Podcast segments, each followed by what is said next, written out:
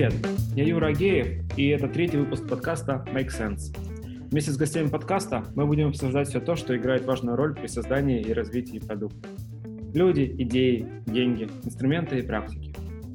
Этот выпуск посвящен эмпатии. Мы поговорим о том, зачем она нужна менеджеру продукта и какое влияние может оказать на то, что делает он и команда. И сегодня мой собеседник Никита Ефимов. Никита, привет! Расскажи немного про себя, пожалуйста. Привет, Юр. А, я прямо сейчас работаю продуктом. Буквально где-то последний год, наверное, полностью перешел в эту область. До этого а, я 7 лет провел в области UX, занимался как и был, точнее, как э, проектировщиком интерфейсом, был таким исследователем, полевым исследователем. А, был человеком, который отвечает за процессы полноценно. И вот э, до момента перехода в продукт менеджеры у меня был такой э, переходный, как э, Джекил и Хайд, одновременно и занимался развитием продуктов, и выстраивал процессы именно проектирования интерфейсов, исследования пользователей, модные слова типа Product Discovery и прочее. Круто.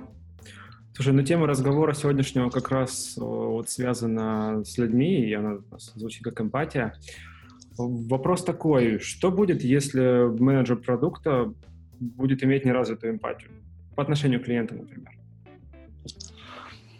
А, если, если позволишь, я буквально шаг это назад сделаю, все-таки про эмпатию, Конечно. да, синхронизироваться про эмпатию, что это такое, зачем это нужно, потому что а, по-разному воспринимают. Я просто сейчас свою точку зрения выскажу, чтобы э, те, кто нас слушает, и ты в том числе, понимал, о чем я вообще буду говорить и почему именно это буду говорить. Ага.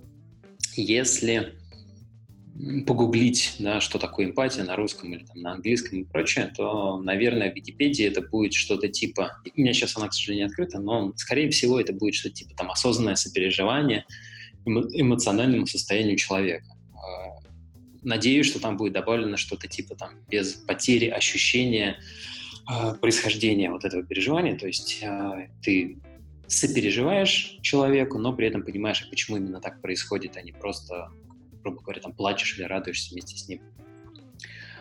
Но очень часто выделяют, ну, обычно говорят именно про эмоциональное состояние, но выделяют несколько разных типов вот этой вот самой эмпатии варьируется обычно, опять же, там, сколько я не изучал, всякие разные литературы, статей и, книжек, варьируется вот это вот количество типов, но всегда люди выделяют, по крайней мере, два типа эмпатии. Я попробую, опять же, своими словами, да, наверное, если кто-то нас слушает, может потом придраться к формулировке, но это такое некое мое видение. Есть эмпатия, собственно, эмоциональная, а, это вот как раз-таки грубо говоря, способность понимать эмоции человека, да, и буквально испытывать их на себе. А, не знаю, человек... А, а, очень, кстати, есть хорошее видео на эту тему, потом, может быть, мы куда-нибудь этой ссылкой поделимся, где mm-hmm. Марк Руффало, это который Халка играл, да, он вместе с игрушками из Сезама, улицы Сезама, объясняет, что такое эмпатия. Вот он как раз-таки там говорит, что «О, ты знаешь, я потерял своего плюшевую мишку с детства, и мне так сейчас плохо». И другой говорит «Да, да, и у меня то же самое было, и мне вот так, точно так же вместе грустно с тобой». Соответственно, эмоциональная способность понимать эмоции человека и испытывать их на себя.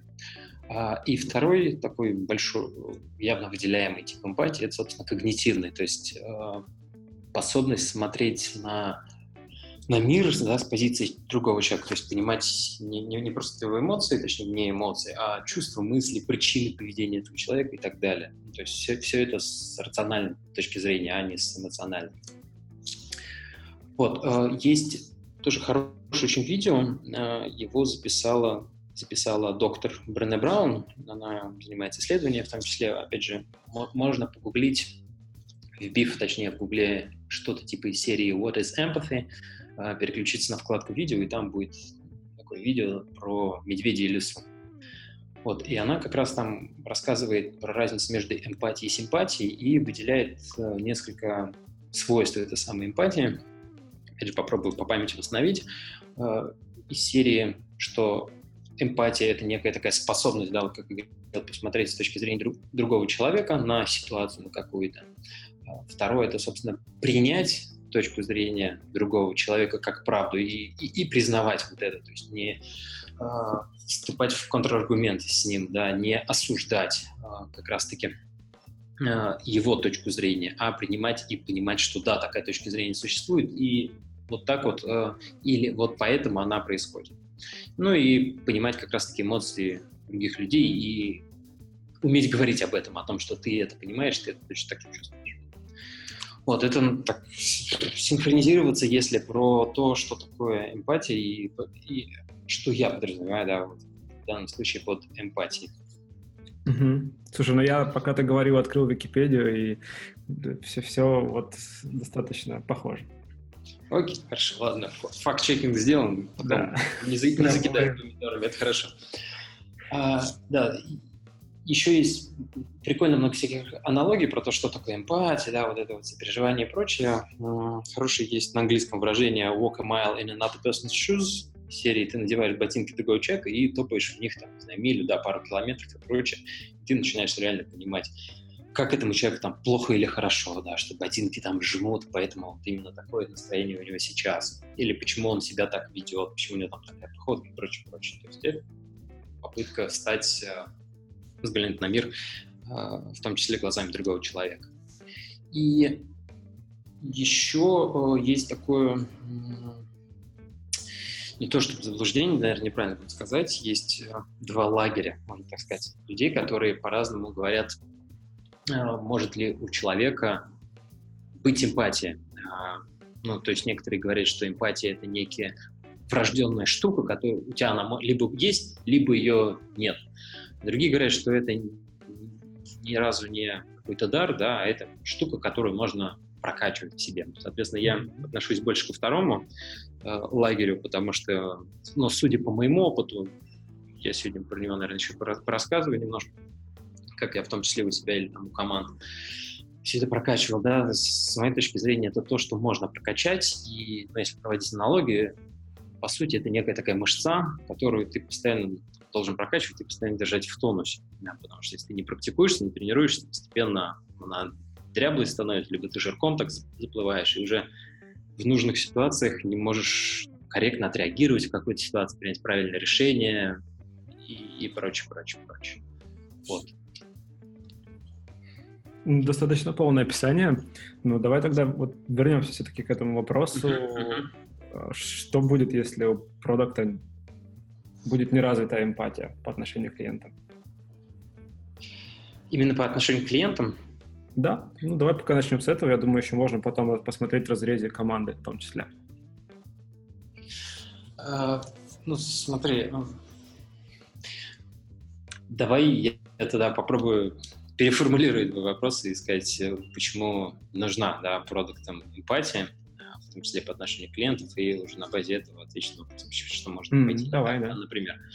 А, соответственно, если мы говорим про эмпатию к пользователям, мы все там делаем продукты, мы их как-то развиваем, мы а, как продукты в том числе принимаем какие-то ключевые решения по развитию этого, этого продукта, э, из серии добавить какую-то фичу, инвестировать время на развитие какой-то вот функциональности, если она сейчас есть, ну давайте сделаем еще лучше, либо, например, инвестировать или нет а, ресурсы в фикс да, каких-то проблем, связанных с, на, с нашим продуктом. Так вот, если у нас вот эта вот эмпатия не прокачана по отношению к нашим пользователям, да, у нас очень часто вот эти решения принимаются на со стороны, ну, с нашей точки зрения, с нашей позиции, с нашего, с нашего опыта, да, мы не всегда э, можем именно понять влияние каких-то проблем, которые у людей появляются на их поведение, жизнь и прочее, на их эмоциональное состояние. Ну, то есть, грубо говоря, да, мы понимаем, есть такая-то проблема, пользователь с ней сталкивается, но э, без эмпатии мы не до конца понимаем, как эта проблема вот реально влияет на э, то, как он себя, например, ощущает, либо как это сказывается на его поведении. Серия это может быть реально ему плохо, там, не знаю, после будет. То есть он столкнулся с какой-то проблемой, а через какое-то время его за это знаю, там, начальник вставляет за то, что он как-то не, то сделал, неправильно подошел к решению этой задачи. Ну, либо наоборот. А, плюс к этому есть вот, опять же, да, в продуктовом э, мире хороший дядечка Майруя, да, который э, Линкан, Лин, вот это вот все э, написал. У него есть хорошая цитата, сейчас, опять же, если правильно ее помню, э, из серии, что мы должны falling in love with the problem, not solution, да? И, то есть влюбляться в проблему, а не в решение в какое-то. Вот э, с моей точки зрения эмпатия продукта относительно своих пользователей как раз-таки помогает достигать именно этого. То есть мы не к решению приклеимся, мы говорим из серии «О, какая клевая функциональность у нас появится, мы порвем там всех, вообще огонь будет». А мы общаемся с точки зрения проблем и думаем, как вот эта функциональность решит эту проблему, как она поможет в той или иной ситуации. А, и ты реально начинаешь понимать, почему эта проблема важна, к чему она приводит и, и, и прочее.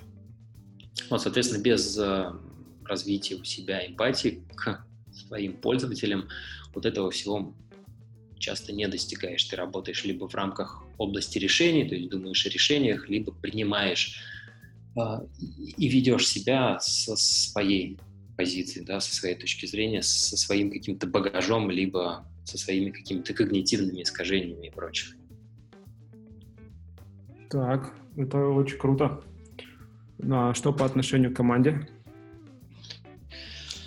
А, ну, опять же, да, вот в работе продукта мне кажется, что эмпатия нужна таких с разных сторон. То, что мы сейчас с тобой проговорили, эмпатия к своим пользователям, да, к пользователям mm-hmm. продукта, которым ты занимаешься, эмпатия к своей команде, потому что вместе с ней вы делаете этот самый крутой продукт. И часто бывает, что когда продукт не а, тот человек, который самый главный да, в продукте, а когда, например, а, ну, условно, над ним есть head of product, CEO, неважно, какие-то бигбоссы, то в том числе, мне кажется, продукт должна, должен проявлять эмпатию и и к этим боссам, да, то есть, грубо говоря, к бизнесу, к тем, кто именно про деньги, про развитие, а, потому что они как раз-таки определяют стратегию а, бизнеса и прочее, и ты должен понимать, почему именно так, находить с ними общий язык и прочее. Соответственно, если мы говорим про эмпатию к команде, то мне кажется, опять же, что есть две таких ключевых, два ключевых направления, когда очень важна эмпатия.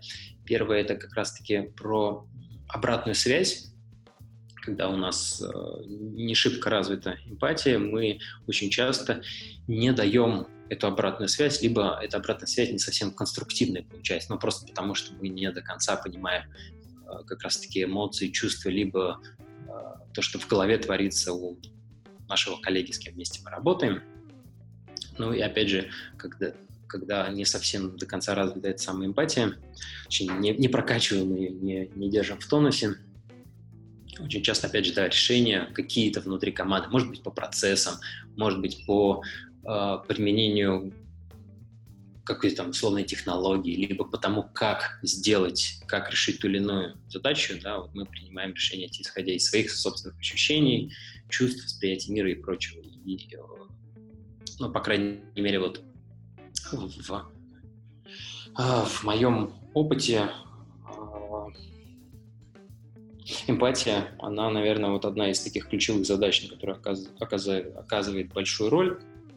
Это в том числе на делегирование. Делегирование как, в принципе, задачи, так и э, способа достижения какой-то цели. То есть ты видишь, что или ты чувствуешь, что человек вот этим вот горит, да, либо если ты сделал, сам примешь решение, это его там демотивирует, либо наоборот, ты готов ему полностью отдать, и даже если он зафакапится, ты не будешь его там осуждать, ты прекрасно понимаешь, какие у него при этом происходят там, внутри у него чувства и прочее. Вот это, наверное, таких вот две, две, два ключевых направления, почему эмпатия к своей команде, прокачивание эмпатии по отношению к своей команде важна. То есть это работа с обратной связью для а, коллег и, собственно, принятие решений mm-hmm. относительно продукта, либо внутри командных каких-то взаимодействий. Окей, okay, ну, то есть получается, если у тебя не развита эмпатия, то ты, во-первых, э, можешь как продукт принять решение о том, что делать, и это будет совсем не в интересах пользователя, а значит, не особо в интересах продукта, и можешь, по сути, ну, как-то вот не очень хорошо, не очень эффективно работать с командой, да, то есть если ты не даешь обратную связь, если ты не понимаешь, как принимаются решения внутри команды, то ты тоже попадаешь в какие-то неприятности. Да, если, ну, если опять же про команду говорить, то если ты не можешь э, встать э, и взглянуть на то, что происходит внутри команды и с продуктом с точки зрения, там, не знаю, условного разработчика, проектировщика, кого-то еще, mm-hmm. то да, возможно, какие-то проблемы ты будешь принимать решения вот со, со своей позиции, хотя, может быть, там что-то есть гораздо лучше. Поэтому, опять же, с моей точки зрения, эмпатия требует такого умения, э, умения слушать и слышать. Э, как, как это говорится, активное слушание. Mm-hmm. Когда мы общаемся там с командой, ты пытаешься именно выяснять что-то, да, услышать человека, задавая какие-то открытые вопросы, пять почемучек и прочее, а не быстрее э, у себя в голове додумывать что-то и заканчивать за него все это. Ну и в том числе, опять же, умение наблюдать за человеком, наблюдать за его эмоциями и прочим, как, как он реагирует на что-то, как он доносит до тебя эту самую информацию. Окей, okay. мне кажется, вот эта часть, она еще особенно важна, важна сейчас а, с учетом того, что, в принципе, там рынок труда, ну, как минимум разработчиков точно, за остальных не скажу, он перегрет, и ну, если ты человека не слушаешь, есть вероятность того, что он может потом еще встать и уйти куда-нибудь. Uh-huh. Так, а, окей. Слушай, это мы проговорили. Давай попробуем чуть поглубже копнуть. А, вот все-таки при создании продукта эмпатия — это что? Это способность именно слышать людей, слышать и слушать людей? Или что-то еще, кроме этого. Ну, словно что-то за пределами общения с клиентами, потенциально там интервью и вот это все. Ну, не всегда ж мы можем пообщаться, например, с людьми, да, с нашими конечными пользователями, клиентами и так далее. То есть не всегда есть доступ, не прямой такой. Uh-huh. Поэтому одна из в том числе воз, возможности, либо, как сказать, способов для прокачивания, когда вот у тебя нет возможности общения с людьми, в идеале face-to-face, а, то это, например, может быть тот же самый догфудинг, опять термин догфудинг, да, есть выражение eat your, eat your own dog food, когда ты, если мы перекладываем это на продуктовую разработку, сам пользуешься своим же продуктом для решения рабочих задач, потому что часто бывает, что мы Э, пользуемся продуктами только в ситуациях, когда что-то сделали, какую-то фичу выкатываем, потыкали, потыкали, ну, вроде работает, все вроде бы норм, вроде бы неплохо получилось. Но э, именно когда ты сам пробуешь решаешь свои какие-то реальные задачи с помощью своего продукта. Либо сейчас появился такой термин для меня относительно новый, с кем кто-то уже с этим сталкивался, я его никогда не использовал, просто называется cat fooding, э, когда мы пользуемся продуктами конкурентов. Да, то же самое, не своим собственным решением задач, а продуктами конкурентов. Соответственно, ты просто пытаешься на себе понять какие-то возможные проблемы, да, которые у пользователя точно так же появляются или могут появиться. А, что еще? Опять же, а, из, может быть, таких вещей, которые могут помогать тебе э, держать в тонусе вот эту самую эмпатию, когда нет возможности именно пообщаться с людьми, постоянного общения, э, может быть, э, э, будет работать это формулирование, ну, условно говоря, гипотез, э, гипотез э, для разработки, да, а не в виде, в виде фичей каких-то. То есть, когда мы э, формулируем гипотеза о проблеме, что есть там такая-то проблема, ее надо решить, а не о том, что надо сделать вот такую-то фичу. Опять же, сейчас много всяких разных для этого и фреймворков в том числе есть. Почему мне нравится JobStudy и, там, в частности, формат JobStory. Да, это сейчас хайповая штука, да, сейчас много, опять же, лагерей возникает, что типа хорошо, плохо и прочее. Но что мне точно там нравится, так это как раз-таки формулирование того, что есть какая-то ситуация. Всегда думаем о ситуации, мы всегда думаем о контексте, а не о том, что же в итоге нам надо сделать. А, И, возможно, неплохо, ну, по крайней мере, по, по, моему, по моему опыту, держать себя в тонусе, это просматривать, если есть такая условная возможность, а, записи сессий, да, как люди пользуются вашим продуктом. Я под веб-визором сейчас буду иметь в виду как сам веб-визор, да, Яндексовский, так и все, все другие продукты аналогичные, которые позволяют просто писать сессии пользователя. А, точно так же вот сейчас я где-то в неделю трачу, там, ну, может быть, 5-6 часов суммарно на просмотр веб-визора, чтобы понимать, что там происходит с людьми. И очень прикольно, когда ты смотришь э, видео, да, и у пользователя возникает какая-то проблема, и ты прям видишь, как он там мышкой мечется по экрану, он тыкает во все подряд, он не знает, что делать, он э, перезагружает страницу, ожидая ответов э, от техподдержки в тикете и так далее. И ты вот начинаешь реально чувствовать, каково ему сейчас, как ему хреново в данный момент, и как у него, извиняюсь, там уже из кирпичей стеночка начинает расти прямо прямо сейчас. И ты понимаешь, что вот это для него вот реально проблема. То есть когда такая ситуация возникает, у пользователя очень потенциально может быть э, эмоциональное состояние такое напряженное, да, он испытывает какую-то тревогу или что-то еще. Это отличный способ для того, чтобы а, донести с помощью как раз-таки, может быть, записи таких либо историй да, до команды, что смотрите, вот такое есть, либо это отличный способ для того, чтобы пойти и пообщаться с этими людьми все-таки.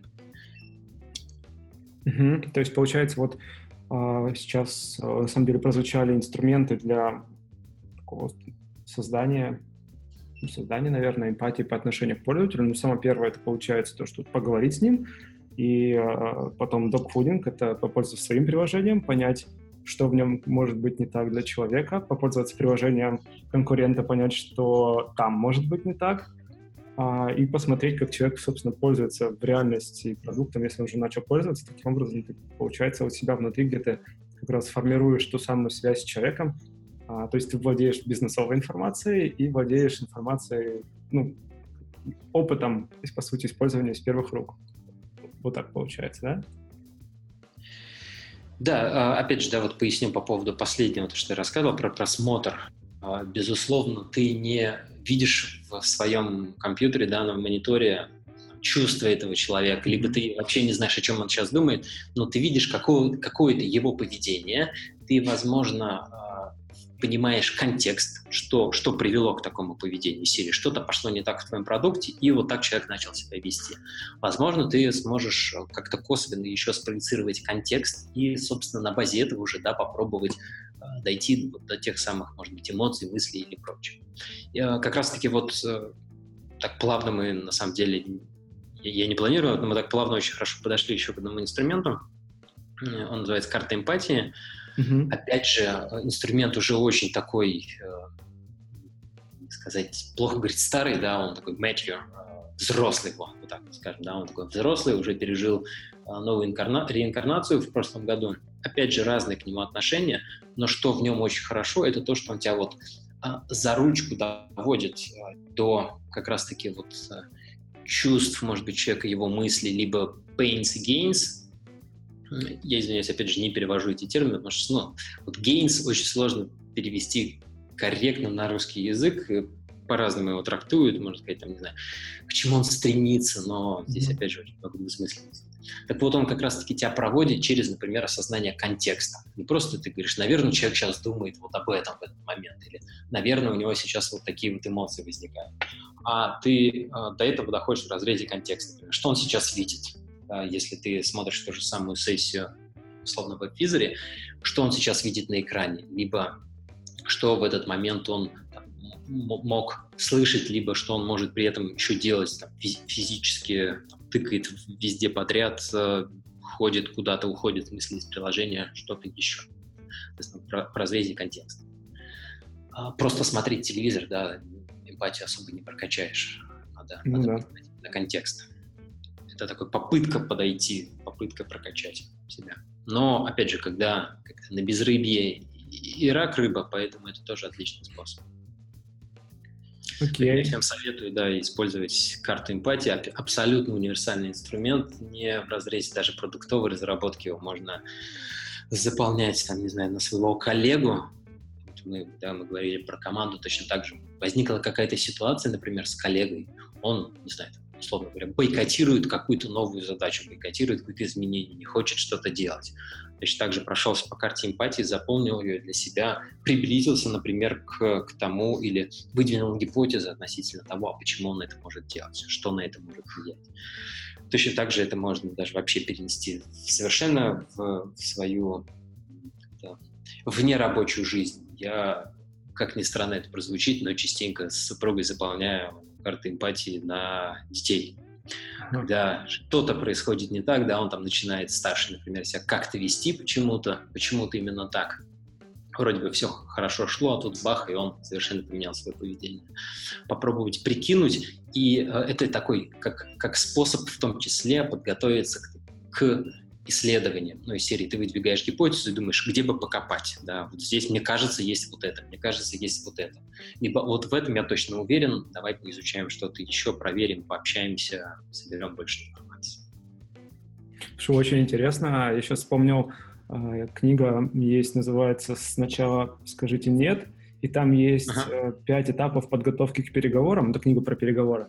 Вот. Uh-huh. И один из этапов, э, ты, ну, ты заполняешь там пять пунктов этих, один из пунктов, он называется эмоциональное состояние собеседника. Uh-huh. Я вот сейчас подумал, что карта эмпатии как раз может хорошо э, помочь составить как раз этот пункт. Ну, то есть, если ты прям к серьезным, к серьезным переговорам готовишься, возможно, оно стоит этих усилий. Окей. А, слушай, вот как раз тогда дальше вопрос. Эмпатия получается, она все-таки про, ну, в том числе личный контакт, в том числе про понимание людей э, где-то там в другом месте, которые сидят и пользуются продуктом, про создание связи. А, но мы сейчас движемся, в принципе, мы как индустрия, думаю, а, мы движемся к оцифровке всего. И как а, в этом мире, там, который приближается к нам, где, возможно, общение будет не так много времени уделено, как в этом мире, там, эмпатия, какую роль будет она играть, вообще, возможно ли ее заменить, просто используя это, те же big data, аналитику?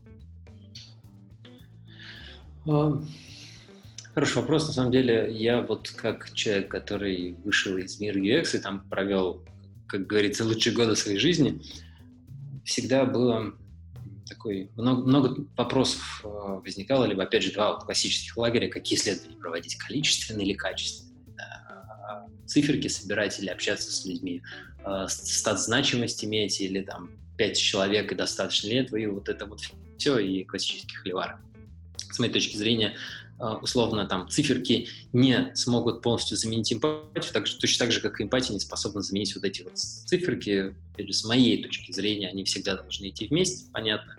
А, циферки, условно говоря, тебе могут дать информацию, что что-то происходит, где-то есть проблемы, либо ты с помощью циферок можешь эти самые свои гипотезы подтвердить, а как раз-таки а, качественное что-то, качественные какие-то исследования, либо вот опять же попытка прокачивать у себя эмпатию, это ответ на вопрос, а почему именно так происходит. Да?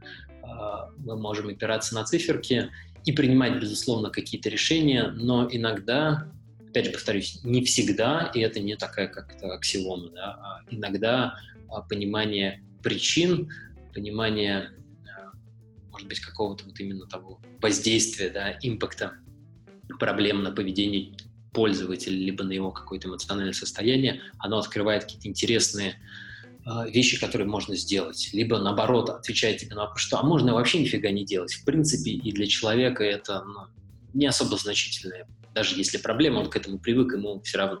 Не будем решать эту проблему, не будем сейчас инвестировать в это, в это время, э, свое время, да, свои ресурсы.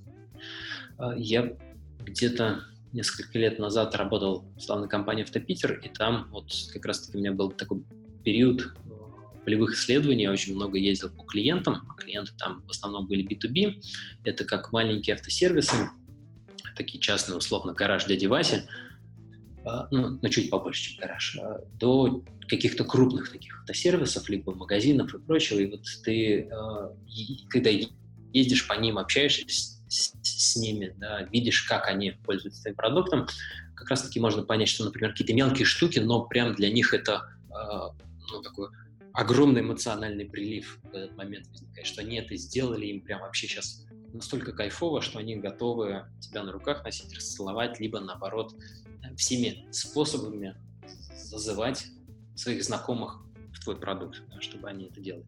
Либо, как это иногда реально наблюдал, у людей, э, условно говоря, их, у них большой выбор, они работают, точнее, с большим количеством продуктов, с твоими конкурентами в том числе, и им вообще по барабану, что у тебя там происходит, потому что ты один из, ну, не решит он свою задачу, он пойдет там у соседей решит, и ему вообще абсолютно плевать, есть проблемы, нет проблемы, и, и там, часто их просто, этих людей заставляют, да, с этим работать, и, опять же, им все равно, соответственно, вот попытка углубиться чуть-чуть глубже, да, узнать э, как раз-таки, как то или иное действие, те или иные штуки влияют на а, поведение человека, либо на его состояние могут позволить тебе принять такое продуктовое решение, делать, не делать, инвестировать время, не инвестировать и прочее.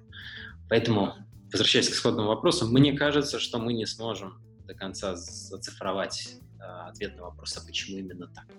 Мы сможем приблизиться, и я думаю, мы уже приближаемся, но без э, все-таки общения вряд ли получится. Опять же, да, вот это может быть чисто как- как-то на базе моего опыта, и это не, не, не будет бить с опытом других людей. Но вот лично мне, ты вот общаешься с клиентами, с пользователями, там, понимаешь какие-то, может быть, ключевые их проблемы, либо влияние этих проблем на них, и тебе проще становится воспринимать цифры и вот быстрее на базе этих цифр делать какие-то выводы. Ну, то есть ты а, смотришь статистику, смотришь какую-то аналитику, либо тот же самый условный визор, и ты понимаешь начинаешь точнее понимать, почему такое. То есть вот а, общение, оно может создать некий фундамент. Опять же, помнишь фильм «Матрица», да, такой, mm-hmm. надеюсь, известный фильм, а, и они, когда вот в реальном мире они смотрели на экранчик, да, вот в своем корабле, у них там просто бежали циферки, но при этом они как-то за этими циферками видели реальную картинку из матрицы. Ну, там, что не удрался, либо что там, не знаю, э, женщина в красном платье шла и прочее. Вот примерно такое, опять же, при постоянном все-таки подпитке и общении да, с людьми у тебя начинает происходить. Ну, по крайней мере, у меня такое часто происходит. То есть ты общаешься, создаешь фундамент. Понятно, что ты не тратишь 7 часов в день на общение и час на циферки, а просто постоянно подпитываешь, держишь себя в тонусе, ту самую мышцу, но при этом уже при анализе циферок ты, как, как в матрице, начинаешь видеть реальных людей. Это интересно. А, не, а не возникает э, опасности такой стать предвзятым по отношению к цифрам после того, как ты вот пообщался с людьми? Там же есть эта тонкая грань, да, когда ну, может наступить сочувствие вместо понимания эмоций. Как думаешь? Вообще, вот то, что, то, что сейчас затронул эту тему, это прям как-то огненный огонь, потому что есть, с одной стороны, недостаток эмпатии, а есть обратная сторона, когда вот у тебя overwhelming такой, то есть перегрузка, да, вот этого, или когда ты слишком начинаешь приклеиваться к людям, и э, с моей точки зрения это даже хуже, чем недостаток, потому что ты очень часто цепляешься за кого-то одного, либо у кого, может быть, больше болит, да, у кого вот эти вот самые эмоции, да, к тебе лучше приклеиваются. И здесь, да, это тебе такая тонкая грань все-таки. У меня нету там рецепта какого-то, mm-hmm. не могу вывести какую-нибудь формулу, как от этого избавляться. Но из аналогии, опять же, можно привести еще из одного фильма «Маска», если помнишь, да. Точно так же, в принципе, и у нас, как у продукта происходит. То есть в обычной жизни мы простые Джимы, Джимы Керри, иногда мы надеваем эту самую маску и начинаем вести себя как пользователи, смотреть на мир с их, точ- с их стороны, да, и как раз-таки принимать какие-то, может быть, продуктовые хорошие решения. Но, как и в том фильме, вот эта вот маска иногда после какого-то периода времени фиг-фиг оторвешь от лица уже, да, и ты становишься совсем человеком, да. Безусловно, эта проблема есть, с ней надо бороться точнее, помнить о ней, неявное делать явным, и всегда знать, что такое может произойти, и вовремя себя так за ниточку одергивать, за рукав и говорить, чих-чих-чих, подожди, подожди, возможно, ты приклеился к, к этой проблеме какой-то, к явной боли, она у тебя срезонировала очень сильно, и поэтому ты делаешь сейчас вот только для одного кого-то, для какого-то конкретного человека. Ну да, потому что ты тоже мог с этим столкнуться или uh-huh, uh-huh. эмоционально привязаться. И вопрос, uh-huh. а, не делали я это, потому что uh-huh. привязан к чему-то. Окей, круто. А давай вот поговорим про кейс, когда эмпатии не достает. Как это вообще понять? И ну, диагностика, может, самодиагностика какая-то есть?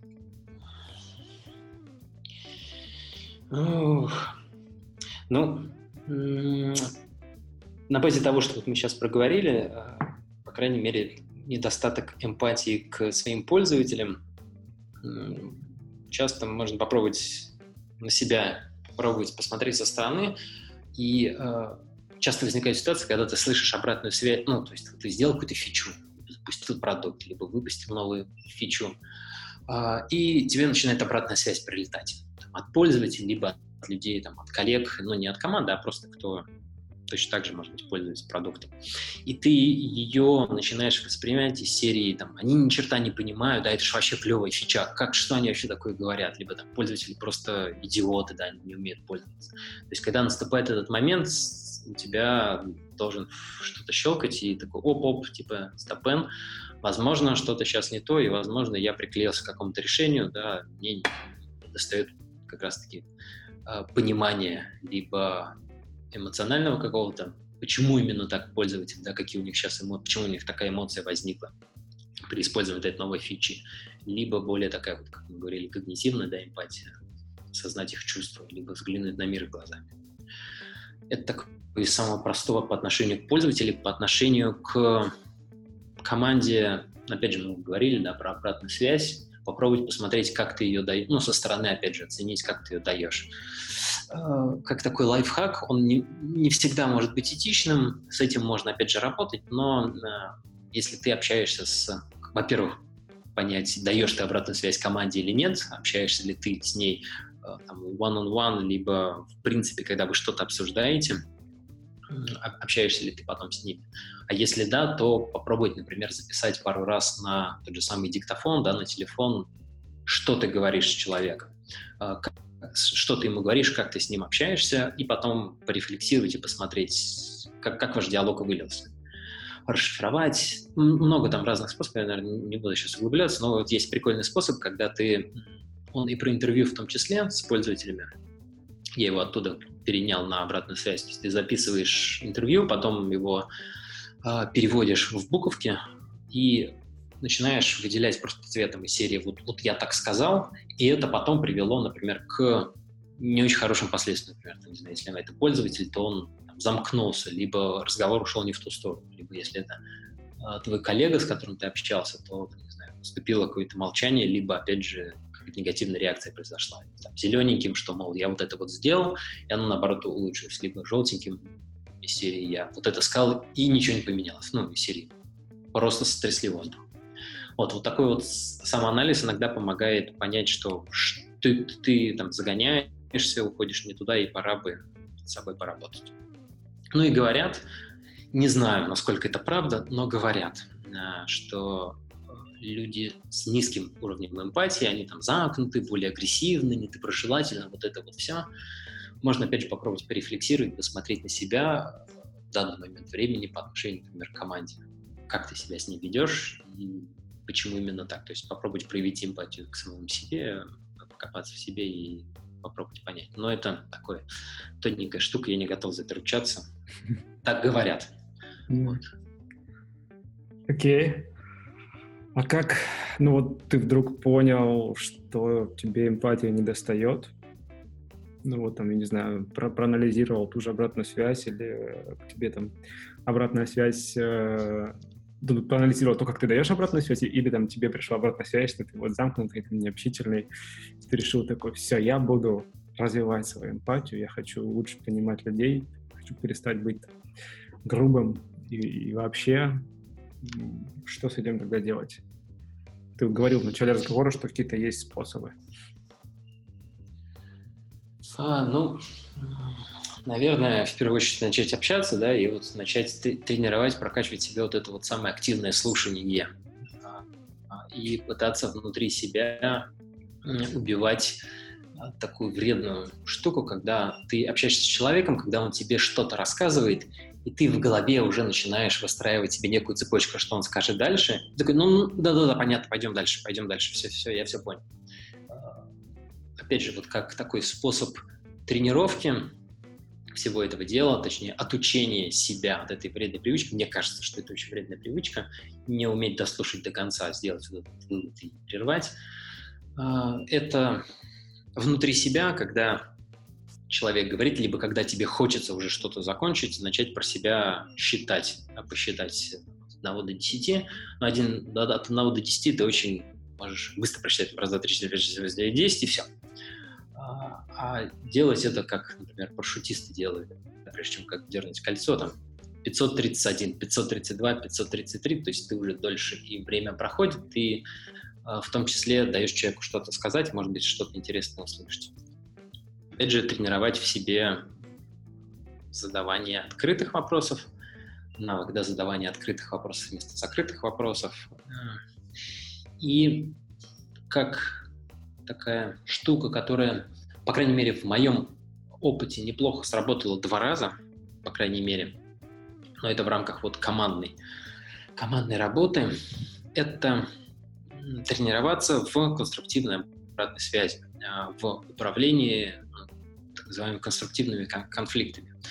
А, возможно, знаешь, есть такой дядечка Патрик Лентиони, он написал книжку про пять пороков команд, и вот э, из собственного опыта скажу, что вот работа над этими пороками, она очень сильно прокачивает эмпатию. Даже если вам кажется, что у вас в команде вообще все хорошо, то просто попробовать поделать вот эти вот упражнения, которые приводятся для работы с этими пороками. И оно реально начинает э, э прокачивать как тебя, так и твою команду. Там, пороки, опять же, сейчас проговорю, там пять пороков э, — это недоверие, взаимное недоверие, это попытка уходить от конфликтов, то есть когда э, люди не устраивают вот эти вот конструктивные конфликты, когда конфликты только не конструктивные, когда только ругаются, они пытаются разобраться. Это не обязательность по отношению к, к тому, что ты делаешь, это когда люди не требовательны друг к другу и, собственно, безразличны к собственному к общему результату. А, так вот, там и в книжке, и, в принципе, много а, в интернете есть э, разных упражнений, как работать над каждым из этих пороков. И вот реально вот эти вот упражнения, выполнение этих упражнений вместе с командой, в том числе, очень хорошо прокачивают вот эту вот эмпатию. Ты начинаешь, э, ты становишься более открытой команде, например, да, если мы говорим про доверие и там, недоверие. Ты становишься открытой ком- к команде, ты делишь своими эмоциями, а точно так же убирается вот это вот осуждение, возможно, чего-то. Люди начинают а, по крайней мере, явно понимать, а почему ты себя так ведешь, либо а почему у тебя такие чувства и так далее, и так далее.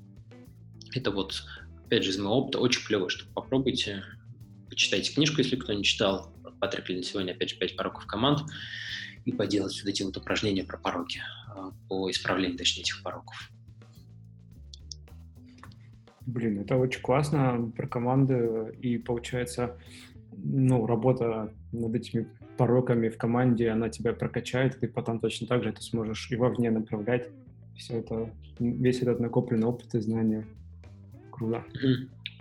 А, так, ну это мы уже плавно перешли, получается, к инструментам, которые нам помогают э, работать с эмпатией. Ты еще до этого сказал про empathy mapping, mm-hmm. вот работу над пороками. Была еще история, связанная с dog-fooding, cat-fooding. Что, uh-huh. что может быть, чем-то можешь поделиться еще? Каким-то инструментом?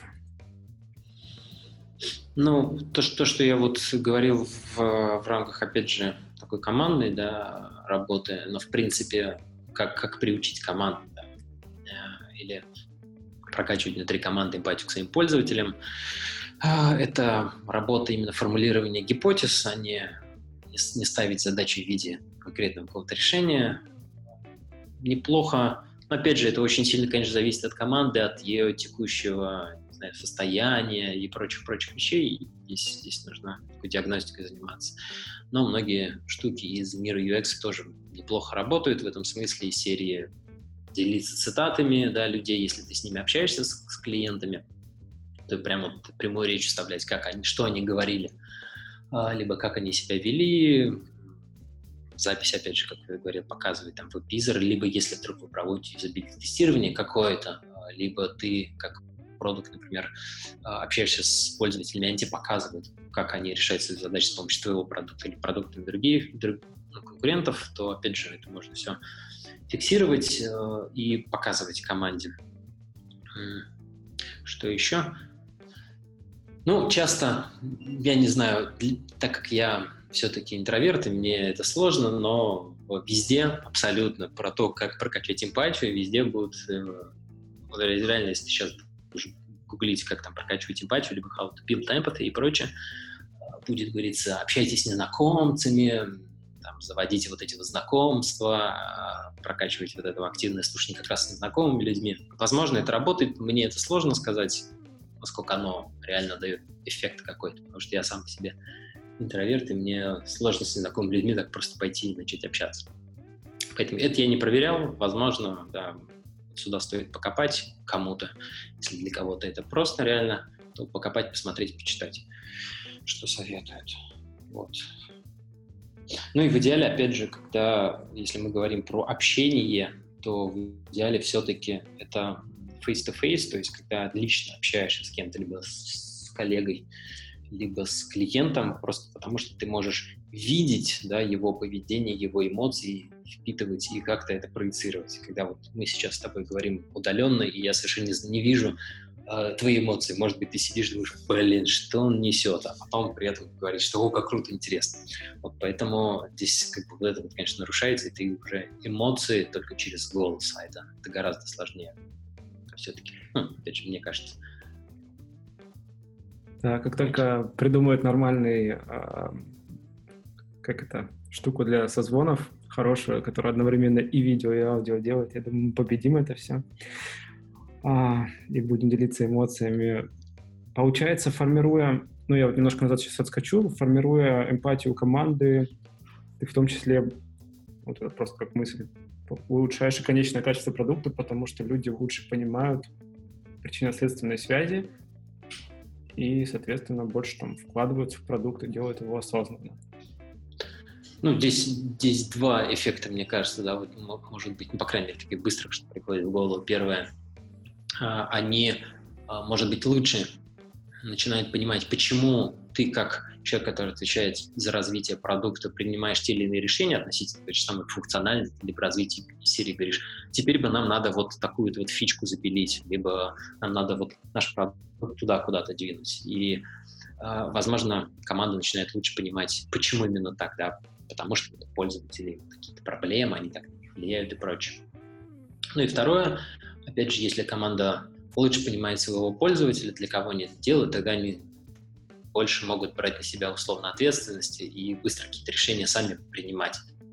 Ты не становишься таким прокси между командой и миром пользователей, чтобы они к тебе, ой, а вот у нас есть такая вот идея, а как она скажется и прочее, понимая, опять пользователи, возможно, будет, они смогут быстрее это все реализовать и сами проверить. Особенно если в продукте реализована культура проверки гипотез, быстрого вот это вот все, когда человек просто сможет сам принять решение, а, сделать и посмотреть на какие-то результаты. Ему не надо ждать подтверждения от тебя, да, надо, надо это не надо и прочее. Мощно, мощно может сработать, если будет правильно применяться. Очень крутая тема. Окей, а, и последний вопрос от меня. Есть ли еще что-то, что мне бы следовало тебя спросить, но я этого не сделал? По теме эмпатии. Ну, не то чтобы, наверное, ну, как бы есть, отвечая сначала на этот вопрос. Да, есть. А второе, возможно, это не то, что мы сейчас новое что-то проговорим, просто подытожить, это выделю в отдельные темы, грубо говоря, то, что мы сейчас пообсуждали. Первое, это, наверное, а, есть ли какие-то проблемы от того, что ты начал прокачивать эмпатию? Опять же, мы уже про это проговорили. И э, первое это про то, что ты ну, становишься, у тебя такое переполнение идет, и ты можешь приклеиться к чему-то. Это первый момент, если ты э, начинаешь терять связь с реальностью. Второй момент. Мне кажется, что э, если вот в команде, опять же, есть недоверие какое-то, точнее, может быть, оно не сильно прокачано это самое доверие, либо ты, у тебя нет такой прям тесной связи с командой, возможно, ситуации разные, то со стороны может показаться, что ты что-то задумал, что ты манипулируешь с людьми, раз ты вдруг стал, начал, стал с ними там, на активное слушание, постоянные встречи какие-то, вот это вот все. Возможно, в больших компаниях э, это будет со стороны восприниматься, как, не знаю, игра в политику и прочее. Ну, то есть с этим, возможно, надо быть осторожным. А, я, по крайней мере, один раз с таким сталкивался сам, а, с таким вот э, эффектом. А, первый момент, то есть да, если ты начнешь активно, если тебе кажется, что вот у меня сейчас, наверное, уровень эмпатии низкий, у меня эта мышца не очень прокачана, и я сейчас начну все это делать, то есть, возможно, такие вот эффекты. Два.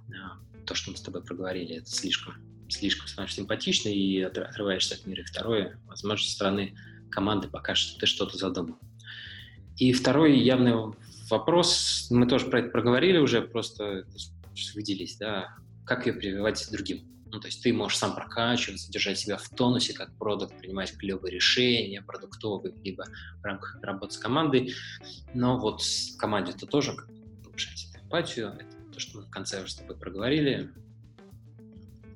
Всякие разные штуки пробовать, статы, видео, формулирование гипотез, там, если кому-то это нравится, JavaScript данные, вот эти все штуки. И, как мы тоже говорили уже, это попробовать поработать над пороками команд. Вместе с этой самой своей командой пробовать поделать. Но здесь надо правильно к этому подойти, чтобы они не, точно так же не заподозрили чего-то лишнего. Ну, это все, все, все, конечно, от доверия, все опирается на mm-hmm. тот самый фундамент, как в Ленсионе, это доверие внутри команды. Я сейчас вспомнил а, цитату из книжки, кажется, «Совершенный код». Она для программистов. И автор э, вставил тот цитату, которая, видимо, должна была стать э, инструментом для привития эмпатии программистам. Она звучит «Пишите код так, как будто его будет сопровождать психопат, э, склонный к насилию, и он знает, где вы живете». То есть такой достаточно жесткий. Окей, Круто. Спасибо большое, Никита. Я думаю, мы неплохо сейчас тему проговорили. У нее определенно есть уже сейчас видно некоторые направления развития. Я надеюсь, мы в будущем еще сможем поговорить про них. Спасибо. Да, Юр, спасибо тебе тоже. Как-то подытожить сейчас тема эмпатии в продуктовом, продуктовой разработке, продуктовом развитии, она такая тоже уже хайповая становится. А, я вот буквально вчера решил посмотреть, насколько это хайповый, бил uh, Empathy Product Management, по-моему, и сейчас наткнулся такое большое количество статей, начиная от того, что эмпатия очень нужна продукт-менеджеру, до каких-то вот, может быть, конкретных советов. Опять же, такой простой запрос, как кому это интересно, кто хочет покопать. Условно, даже у Интеркома есть э, статья на эту тему, поэтому вроде бы сейчас это популяризовано, в смысле становится такой популярным. Э, литературы много, как начиная от статей до книг. Могу порекомендовать клевую книжку Инди Янг, Инди Янг про как раз-таки эмпатию, очень толковая по, по поводу того, как ее строить, как внутри команды, с другими людьми и прочее. Очень, очень хорошо по полочкам раскладывает и относительно просто читается. Вот. Ага, я думаю, мы это вместе с остальными там и видео, и названиями книг приложим к подкасту. Так что да. Спасибо. Пока. Пока, Ир.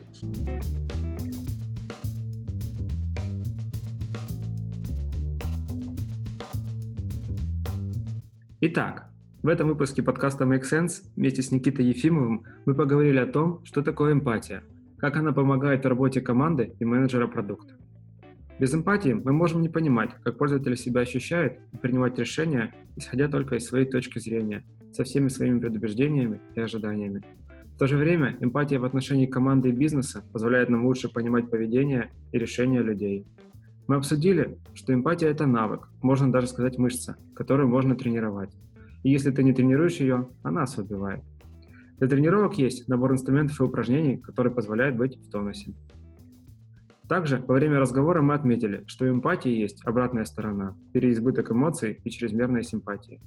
Это может оказать больше вреда, чем недостаток эмпатии. Хороший способ работать с этим – чаще задавать себе вопрос, почему мы решили делать то, что делаем. Еще во время разговора была сформулирована идея, что цифры не способны заменить эмпатию, как, впрочем, и эмпатия – цифры. И что общение с людьми позволяет лучше понимать, что значат цифры, а знание цифр помогает задавать правильные вопросы. Это был третий выпуск подкаста Make Sense, его ведущий Юра Агеев. Спасибо, что были с нами. До следующего выпуска. Пока!